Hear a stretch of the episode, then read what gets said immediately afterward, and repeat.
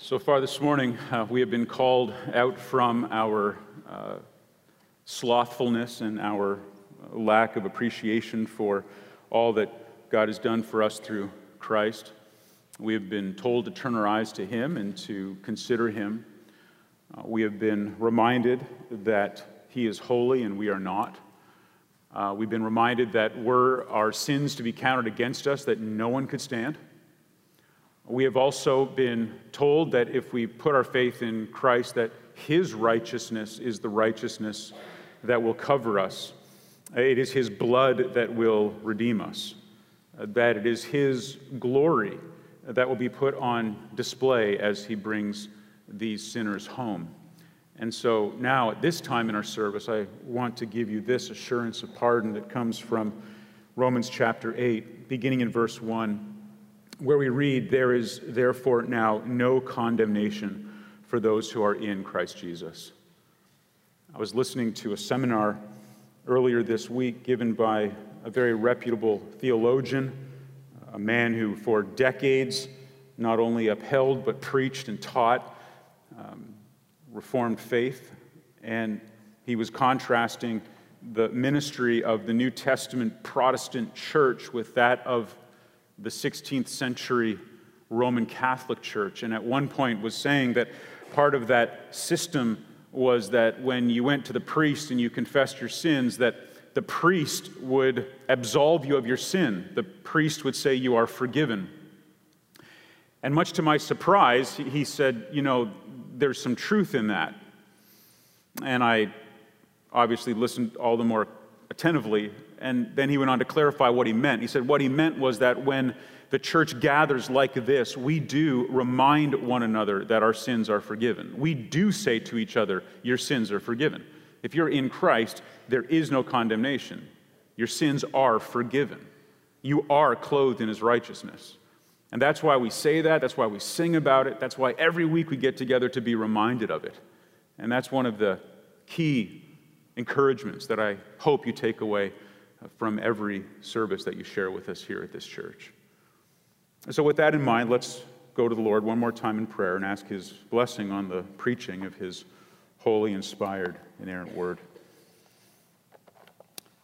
Our Father, we thank you for the immense privilege of being able to open up uh, this book and look into it today, to survey the treasures that are contained to appropriate to ourselves the promises that are made, to allow our eyes to fall upon the glorious demonstration of grace that is there displayed, to be challenged and convicted about the sin in us that remains, but also to be drawn to a place of deeper understanding of what you have done with that sin, nailing it to the cross.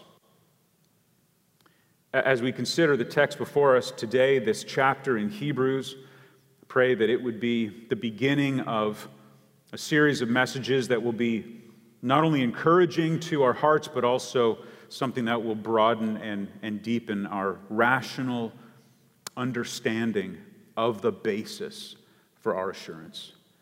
And so we pray these things in your name. Amen.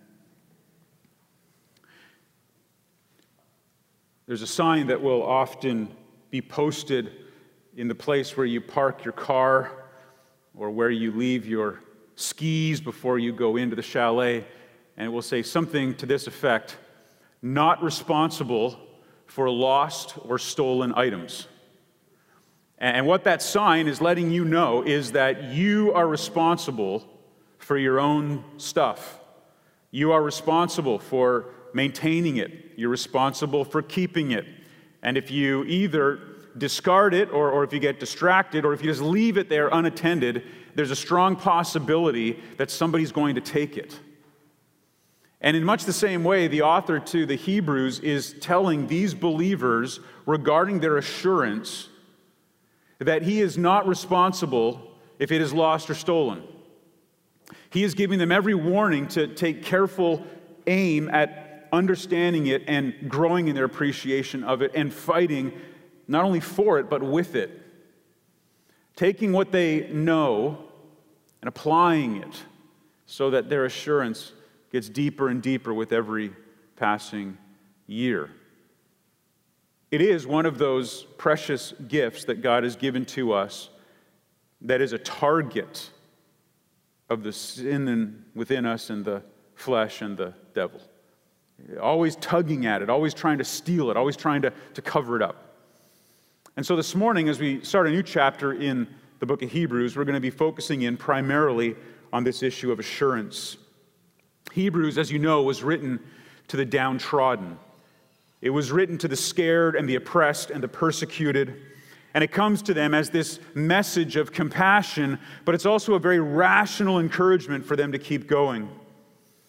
By this point, the, the focus here is on the true anchor of your soul during trials. And this chapter, all 40 verses of it, will be what helps to both define and describe the assurance that we are to have, namely, the faith that is that assurance. Somewhat surprisingly, it's a very personal rather than doctrinal chapter. You're given numerous examples of how, how faith plays out in the life of the average individual. In fact, we see how it looks in the real world. And that's an important distinction.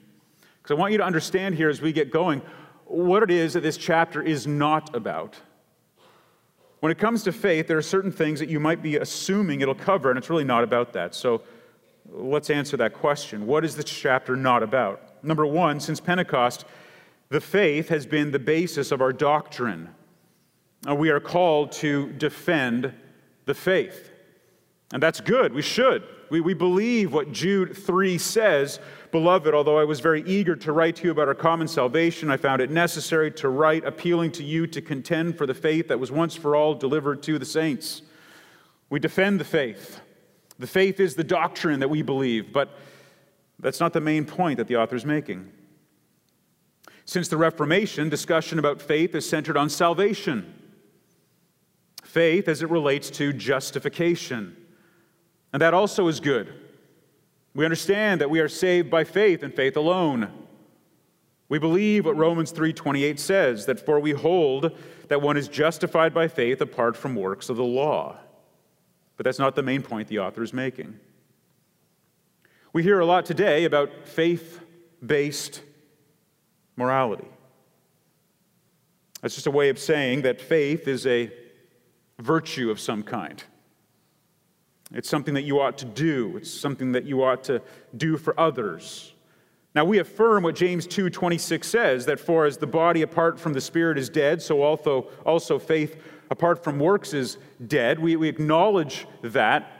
Your faith is going to have a, a working out in the way that you show love and you care for others, but that's not the main point the author is making.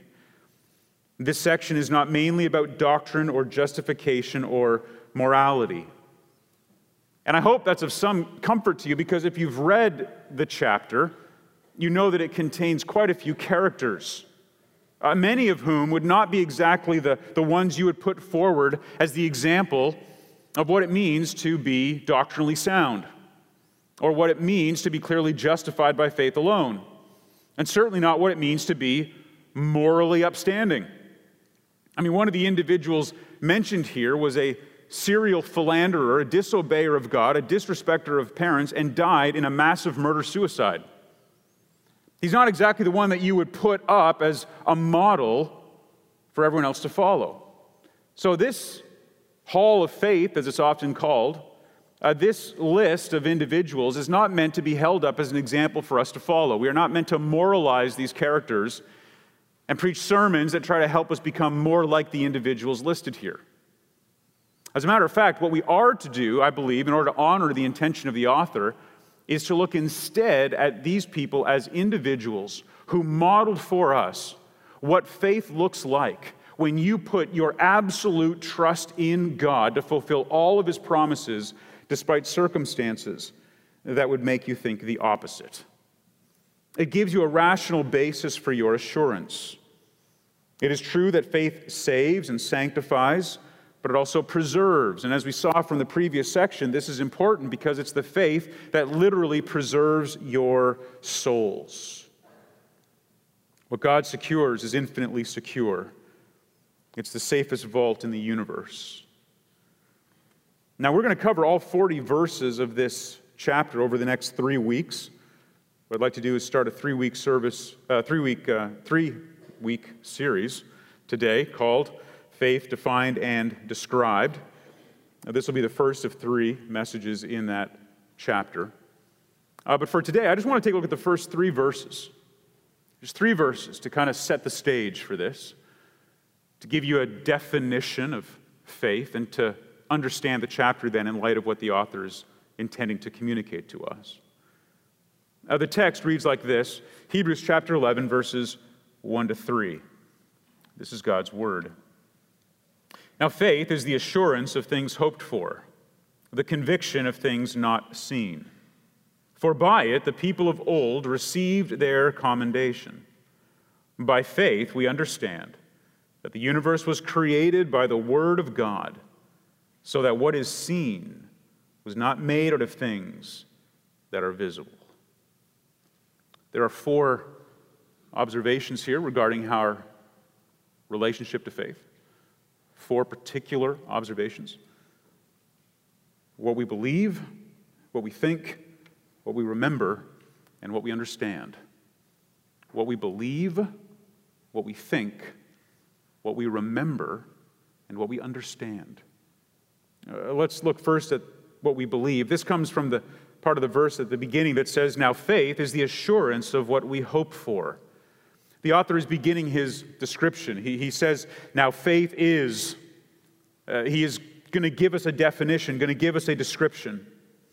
And he says that if you want to understand what faith is, you have to understand that it is assurance, and it is assurance of something in particular. And we believe that the things that we hope for are going to be realized. We believe that the things that we hope for are actually going to be realized. We take God at His word. We know that what is here is fading away and that what is to come is eternal. We know that if He says that it is going to happen, it's going to happen. And the way that that assurance is manifest, the way that it's demonstrated, is through what the author here calls faith. The scriptures describe this assurance from a, a Greek word, hypostasis. It's literally a standing under. Uh, it's a word that's used only one other time in this exact way in the New Testament, but several other times in the derivative of it. It's the idea of confidently standing under the title of possession that is given to somebody. It is the belief that the, that the title that you were given, the deed that you were given, is effective. That you can say to anybody who would question you uh, that you are the owner of what has been given to you. Uh, when you buy a car, you are given title to that car. Now, if you buy that car and you get a loan, you're not given the title of the car. The person who you owe the money to is given the title of the car. It's actually their car until you pay it off, and then it's your car. But if you pay the, for the car in cash or you pay off the car, you get the title. And now you get this elaborate piece of paper that says you are the owner of the car. You come under that title, you come under that deed. You have full assurance that it belongs to you. Nobody is going to take it away from you. It's mine. I can go into court and I can hold up this piece of paper and say, This belongs to me. That's what he's talking about when he says assurance. You've got the deed in your hand. You are living in a place where you understand it belongs to you. You're holding God essentially accountable to what he has said. The word is also used in other Greek literature to apply to the very essence of who a person is. In fact, it's still used today in medical terminology to describe what sinks to the bottom when fluids are mixed. Eh, it's the very weight of, of the substance. It's, it's what you are. It's what sinks to the bottom. It's what's got the most mass. And we as Christians are to be defined as those who have at the very heart and core of who we are this confidence, this assurance. That's the nature of it. It's what we stand under when all the, the bombs are falling. It's the settled belief. It's the rational and settled belief. It is not just a feeling of security. Brothers and sisters, assurance is not something that you feel, it's something that you know. It is something that you believe. And so we hope for the fulfilled promises and the resurrection and the future glory of Christ when it's revealed, and the new heavens and the new earth and the redemption of our bodies. And we don't need to have assurance to prove our faith. Instead, faith is proven by our assurance. It is the one who has the assurance that has the faith. So the logical question is does having assurance mean one is genuinely converted? I think if you were a thinking, rational person, you would say, does that mean then that everybody who is fully assured must be converted, must be a Christian? And the answer is maybe. What matters is not the degree of your assurance, what matters is the object of your assurance. Where is your assurance placed? How do you know? Are you assured, confidently assured, because of Christ's righteousness and his righteousness alone? Or are you assured by something else? And if it's a something else, then it's never going to hold. If it's a something else, whatever it is, it's never going to be sufficient. It's never going to stand. It is never going to hold you fast if it's your family, if it's your marriage, if it's your job, if it's your pastoral ministry, if it's your outward external morality, if it's because of all the things you've never done or all the things you always do, if it's ever internally focused, if it's ever in on you to be the one who guarantees the depth of your assurance, then there will come a point where that will fail. But if the assurance instead is anchored only and completely and absolutely to the finished work of Christ and his promises, then your assurance will never be shaken because it's what you believe. If it comes from being under the finished work of Christ, you are secure. If it comes from being under anything else, you will always struggle. So the first thing we see here is that it is something that we believe. Number two, it is something that we think. This comes from the next part of the first verse where he says, And the certainty of what we do not see. Faith is a roof over our head, but it's also, when we look down, the bedrock of our security. The author says that we are to think, we are to know, we are to arrive at a clear and confident conclusion.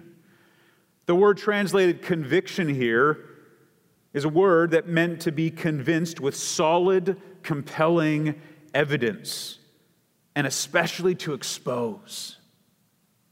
In fact, every other place that it's used, it's used in the context of evidence being brought against you to expose you. The idea here of a conviction is like a conviction in a courtroom. You were convicted. You were charged on something, you were arraigned, you were brought into the courtroom, the evidence was brought against you, and the judge and jury decided you're guilty. And what the author does is he takes this idea of being convinced of something based on the evidence and he turns it into something that is good. And he says, Your particular faith, which is seen in your assurance, is based on what you think, and what you think is this deep conviction that you know something is true based on the evidence. Based on the evidence. There is certainty in the conviction that an unseen reality is responsible for what I do see. Now, there was a reason why the passage of Scripture that was read to you earlier was chosen. Every week, as you know, when we put together the liturgy, when we put together the order of service, we carefully and prayerfully consider every aspect of the service so that it complements. And just in case you weren't paying full attention when that was read to you earlier, let me draw your attention back to 2 Corinthians chapter 4. Paul is writing to a church that wasn't struggling with their assurance. As a matter of fact, it was a church that was struggling with too much assurance. It was a church that was struggling with pride. It was a church that believed that somehow they were actually putting the gospel on display by tolerating sin and unrighteousness. That somehow their spiritual gifts, which were manifold and plentiful, were a demonstration of God's special favor that He had chosen them above the other siblings that they were receiving some kind of double portion. And Paul will repeatedly go back to leveling them, to humbling them, to drawing them back to what they share with all the churches. And he does that so here in chapter 4 and verse 16. He says, We don't lose heart. Though our outer nature, our outer man, speaking as one of the apostles, is wasting away, our inner nature is being renewed day by day. For this slight and momentary affliction is preparing for us an eternal weight of glory beyond all comparison. You want to know what assurance looks like? Look at Paul. Here's a man who was willing to let goods and kindred go, this mortal life also, the body they may kill. God's truth abideth still. He was willing to bypass all the pleasures of the world, all the security of the world, all the peace of the world, and he exchanges that for a promise that was to be seen only at the other end of a sword cutting through his neck. And so, what he says here is that this affliction is momentary and light because the glory on the other side is beyond all comparison. You, you, you literally can't even do the math. Like, there's no way to compare the two. Whatever is expected of us here, whatever is forfeited here, whatever costs here, is such minute dust on the scale, it doesn't even register in comparison to the eternal weight of glory. And so, verse 18 continues as we look not to the things that are seen, but to the things that are unseen. For the things that are seen are transient but the things that are unseen are eternal. What are you to think? What are you to ponder? What are you to consider? When it comes to your assurance, you are to think long and hard and deeply about the certainty of the things that you don't yet see. You are to believe, you are to think. Number three, you're to remember. This is the next verse where he says, This is why the ancients were commended. Now, we don't have time to cover this this week because it's really the whole rest of the chapter that we talk about the people who are commended. And what we're going to see as we move forward through this chapter is that they are grouped together deliberately and particularly. And I want you to remember that this is a, a letter that was written to, or a sermon that was preached to, Jewish believers, likely in the city of Rome who were very familiar with the Old Testament, the Old Covenant. They knew of all of these people. And, and when you go back and you look at the way the author structured this, he is trying to convey to them this reality faith demonstrated in assurance and certainty has always been a characteristic of those who belong to God. It's not a New Testament phenomenon. In fact, everything in the Old Testament and the Old Covenant pointed to this. And so, what he's going to do is he's going to give us many examples, and uh, he calls them here the, the ancient ones. Uh, it's actually just the, the, the word that is translated elders elsewhere. But what I want you to see here is that it's a flyover of redemptive history. If you're to take all the list of people that are mentioned there, you're going to see them fit into various categories. For example, the first category would be the elders or the ancient ones. Uh, these are the ones like Abel and Noah these are the ones who were there before even the patriarchs. Uh, they cover Genesis 1 to 11. And then you have the next group, which would be the patriarchs Abraham, Isaac, Jacob, and Joseph. Well, that covers Genesis chapter 12 all the way through Genesis 50. And then after that, you have what we might call the sojourners. And this would be under Moses. And you've got Exodus, Leviticus, Numbers, and Deuteronomy. At the end of that, they begin to move into the land, the conquest, and very shortly after that, the judges appear. And this covers Joshua, Judges, and Ruth. And then what we have is the promise that one day there will be a king. And we pick up in Samuel, Kings, Chronicles, Ezra, Nehemiah, Esther, Job, Psalms, Proverbs, Ecclesiastes, and Song of Songs. We have the prophecies about the kings, and then we have the establishment of the kings, then we have the writings of the kings and the wisdom literature. And then after that, the prophets, the major prophets Isaiah, Jeremiah, Lamentations, Ezekiel, Daniel. And then the minor prophets Hosea, Joel, Amos, Obadiah, Jonah, Micah, Nahum, Habakkuk, Zephaniah, Haggai, Zechariah, Malachi.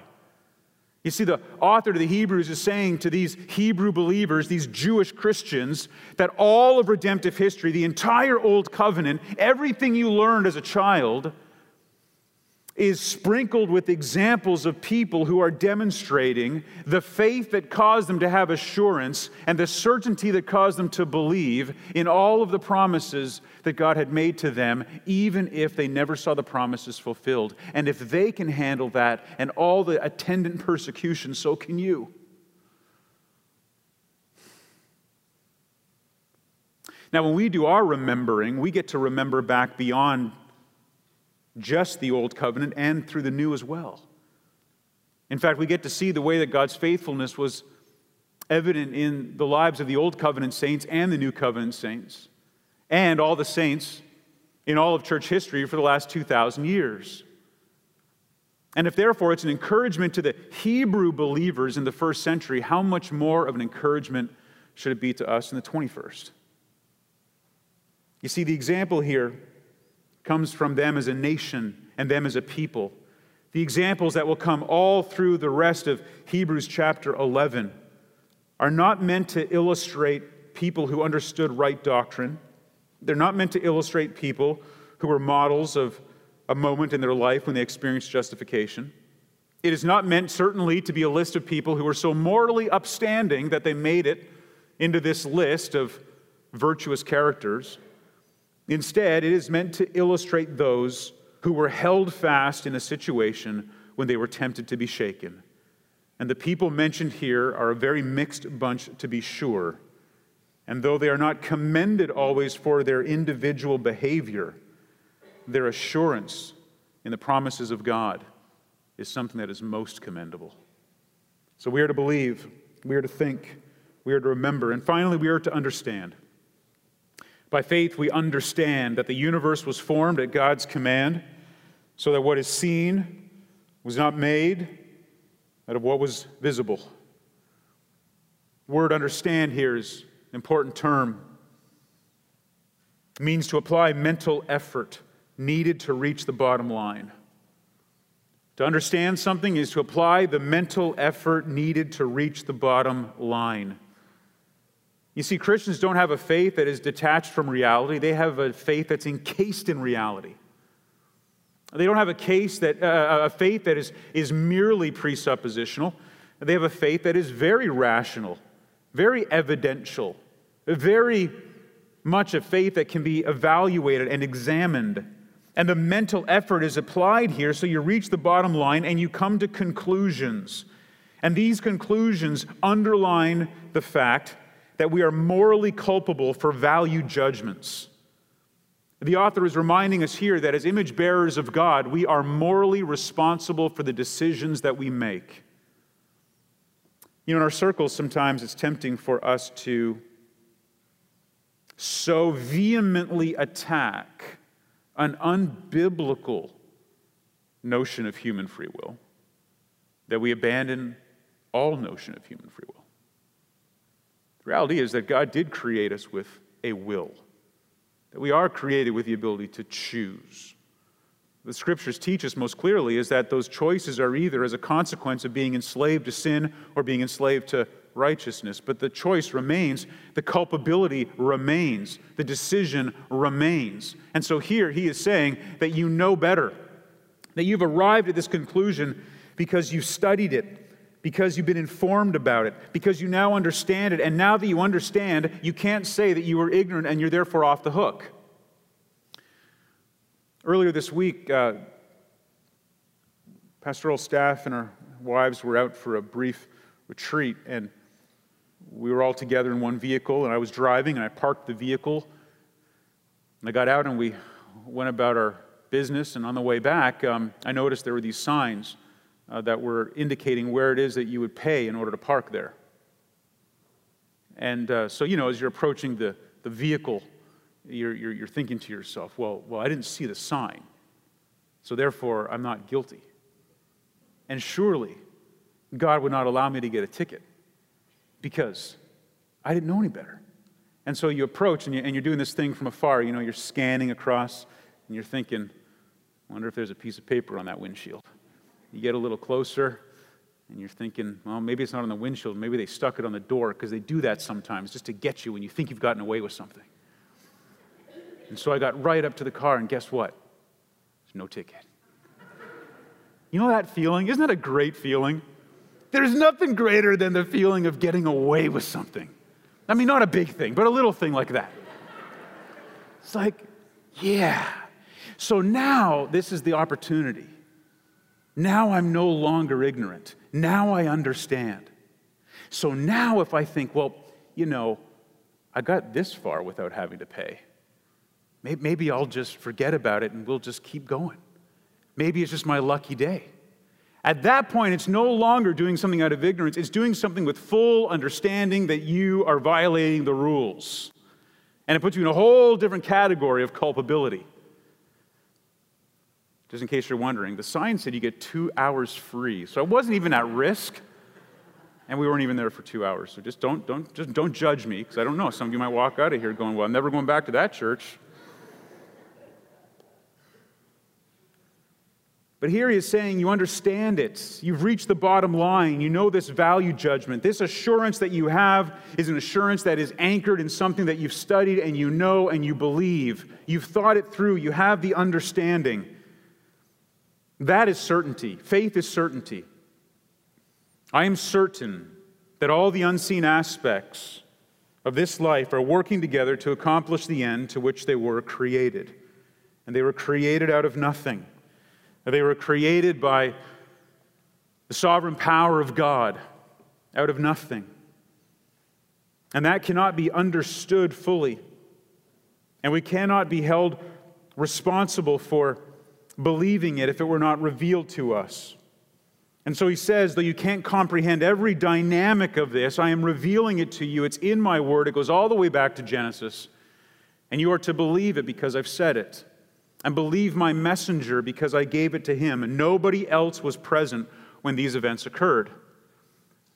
But your assurance in the new creation is inextricably linked to your confidence in the God who created the first one. And if you don't have a settled, certain conviction, that God created this world, that there is a God and He is outside of this world and He created it and He brought it into existence, you're not going to have any settled assurance that He's going to do it again in the new heavens and the new earth with your new resurrected body. Now, as we sort of focus our attention here on, on how to summarize our thoughts, this is going to be what will undergird our study through the rest of this chapter. This is merely an introduction this morning. But let me give you a conclusion by reading question 21 from the Heidelberg Catechism because I think it summarizes it beautifully. The question is what is true faith? And the answer is that true faith is a sure knowledge whereby I accept as true all that God has revealed to us in His Word. And at the same time, it is a firm confidence that not only to others, but also to me, God has granted forgiveness of sins, everlasting righteousness, and salvation out of mere grace, only for the sake of Christ's merits. This faith, the Holy Spirit, works in my heart by the gospel. Now, I want to give a word to doubters and a word to debaters. Scripture says to be patient with those who doubt. It could very well be that some of you are, are doubting. Maybe some of you are, are not Christians. You, you have not put your faith in Christ.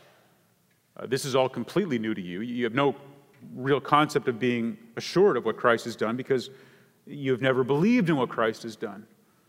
For others of you, you, you are believers, but you would admit to me that there are many, many times where you seriously doubt whether or not you're really saved, whether or not God really loves you, whether or not He really will secure you until the end. And if you've never wrestled with that, let me um, encourage you not to be judgmental of those who do. It's not uncommon. In fact, it's not uncommon among very wise, seasoned, mature, strong Christians. It's not uncommon for people to go through seasons of intense, shocking lack of assurance. Events happen in their life that they, could never imagine happening, things either they have done or things that others have done. Sometimes they're thrown so off kilter by something that happens that their whole world needs to be reoriented and they start doubting everything.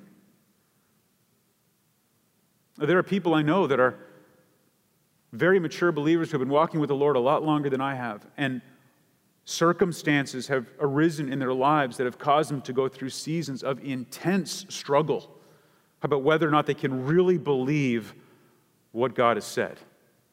In fact, if you read the Psalms, many of the Psalms that are, that are written, many of those Psalms where they're laments, where the, the, the psalmist is explaining his heart to God, he's pouring out his complaint. He's essentially saying that. He's saying, I've begun to doubt. I mean, you've said all these things, and I, have believed you all the way, but, but the things you say and the things that are happening don't seem to line up. There's a serious amount of questioning. And so, if you are in that position, or you ever find yourself in that position, I have a, a wonderful word for you this morning.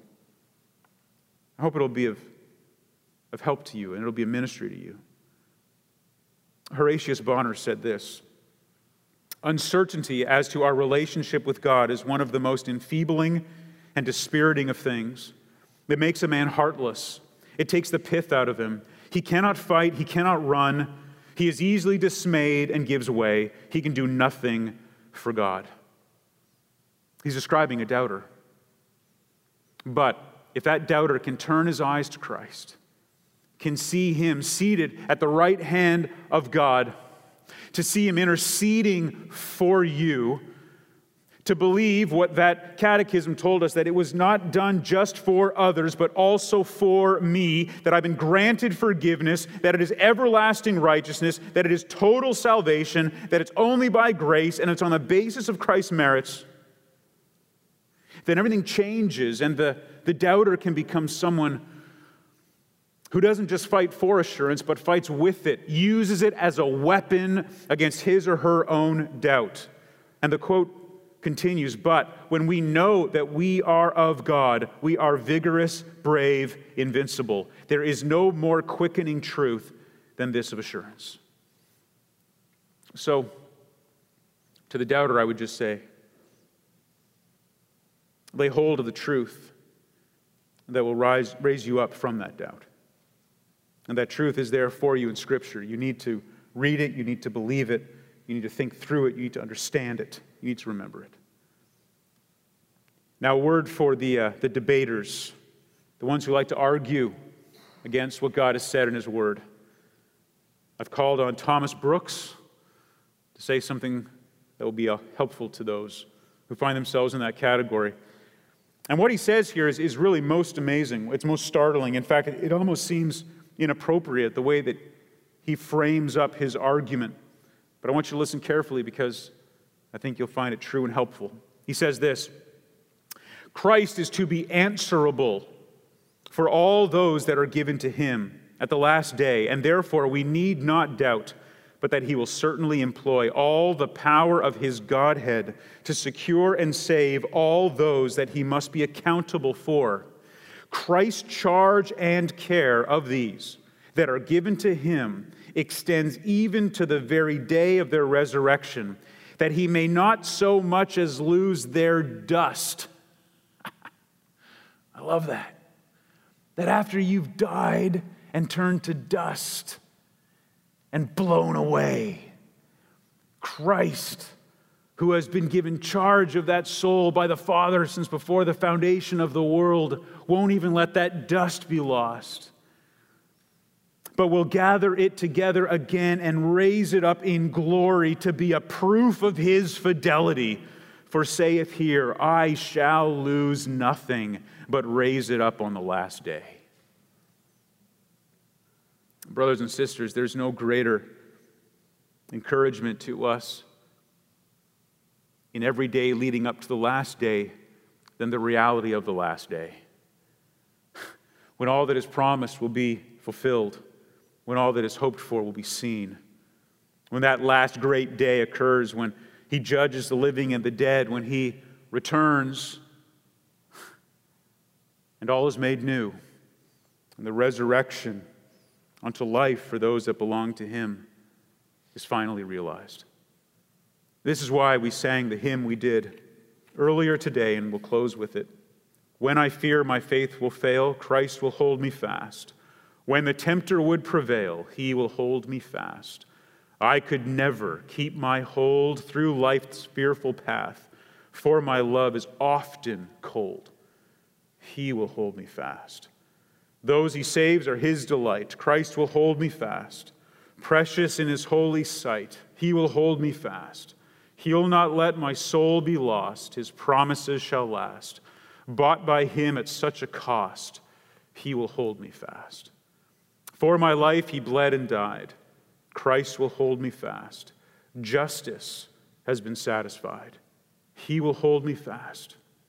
Raised with him to endless life, he will hold me fast till our faith is turned to sight when he comes at last. Amen. Amen. Father, we look forward to that great day when you come at last, when your Son returns to reverse the curse, to make right all that is wrong, to bring the resurrection life to those that are His, to establish His kingdom, this new heaven, this new earth, and to abide with us in perfect peace forever. May assurance, the very definition of our faith, based on knowledge, based on certainty, based on understanding, based on the reality that we know that not just for anyone, but for us in particular, if our faith is in Christ, that his righteousness has been imputed to us and our sinfulness to him, nailed to the cross, dealt with once and for all. May we encourage one another with these words, and may it be what guides us until the end, when all our hope is realized. In your name we pray. Amen.